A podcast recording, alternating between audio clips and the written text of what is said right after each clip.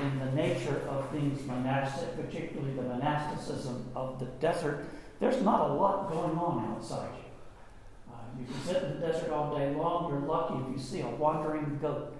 Uh, it's uh, there's not a lot going on there, uh, and so uh, the world uh, that you inhabit, that world where all the battles take place, and spiritual wonders and all of those things, Uh, is the world within.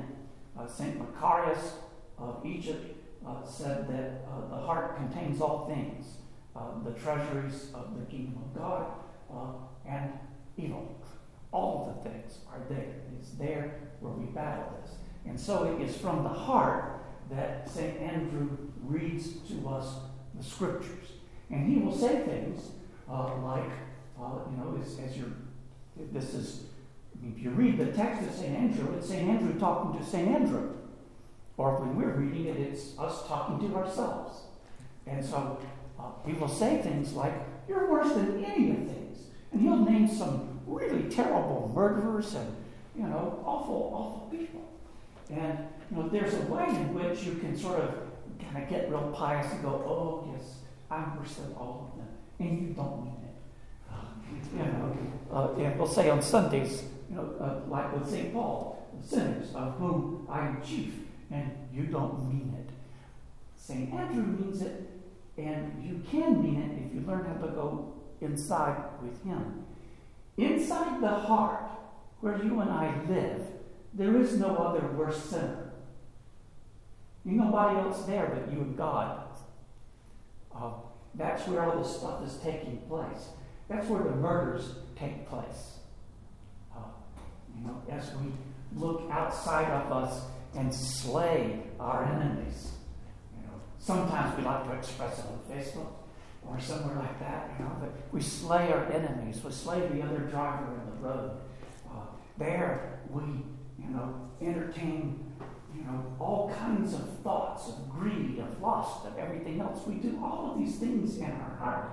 And in our heart, uh, St. John Chrysostom said basically, if you don't hurt yourself, nobody else can.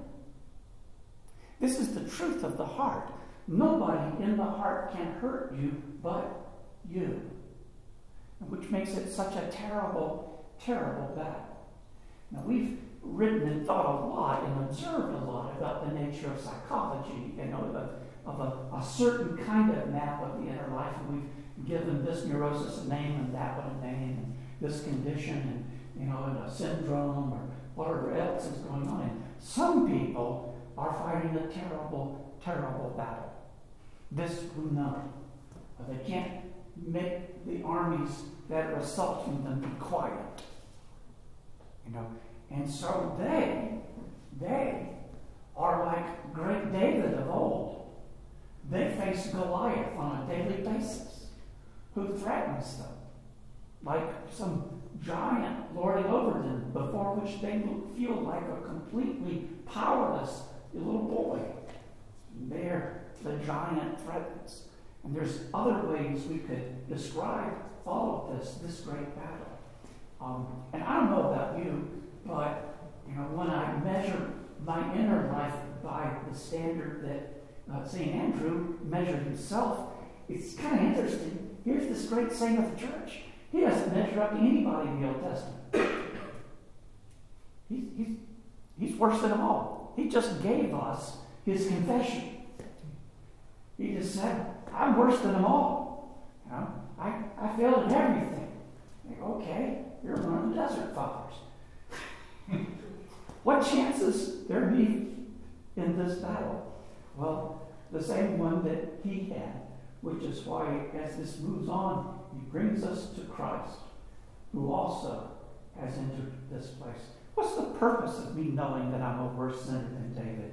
To understand that I have failed, that I'm naked like Adam. What's the purpose in all of that? It's not so that we can be ground under the, the heel of the righteousness of the Old Testament and a wrathful, vengeful God.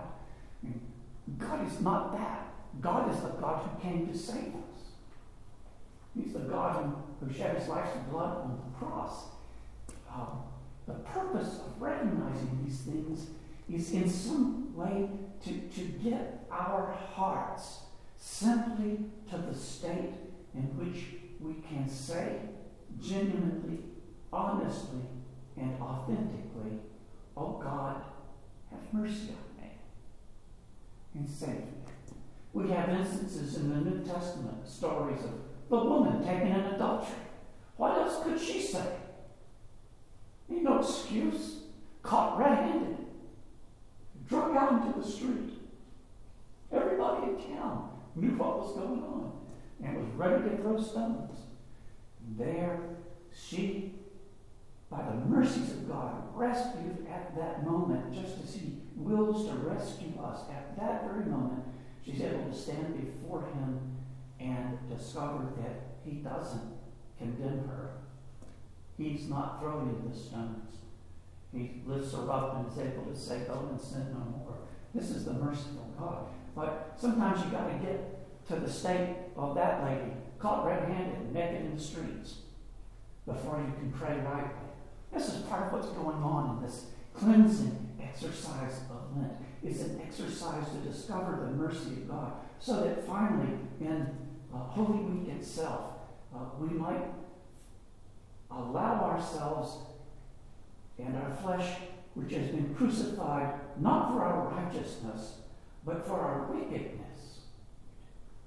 But in that place to discover that Christ Himself is beside us, bearing His cross, turning my cross of wickedness into His cross of righteousness. Says in 2 Corinthians, God made Him to be sin, that we might be the righteousness of God. He took His place on my wicked cross so that I could say, from my heart, remember me when you come into your kingdom. So, uh, all of these characters, they live inside us. We're like them.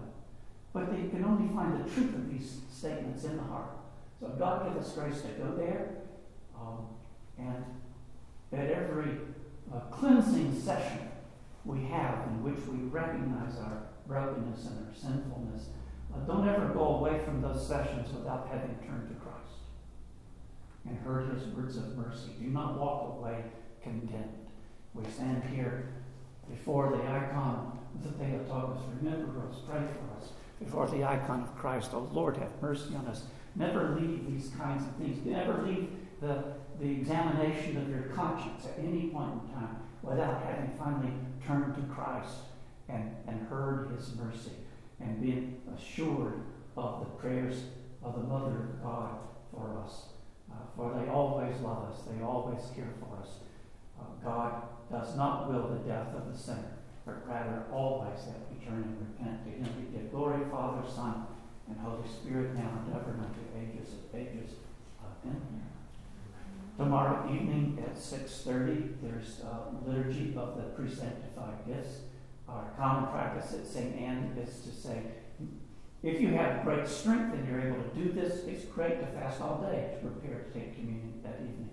Uh, but uh, if not that, try to fast, uh, have a light lunch and try to fast from lunch until then. If you're younger, younger you struggle, you know, three o'clock, get you a piece of bread or something so you stretch it out. But uh, you know, come to the evening hungry. And after the service, uh, we're going to have some some nice soup and bread uh, that we can share to break our fast together.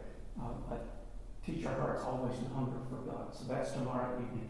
Thursday evening, uh, back here for uh, the Thursday portion of uh, the Great Canon. So you tonight and be safe out there. The sun's down. So,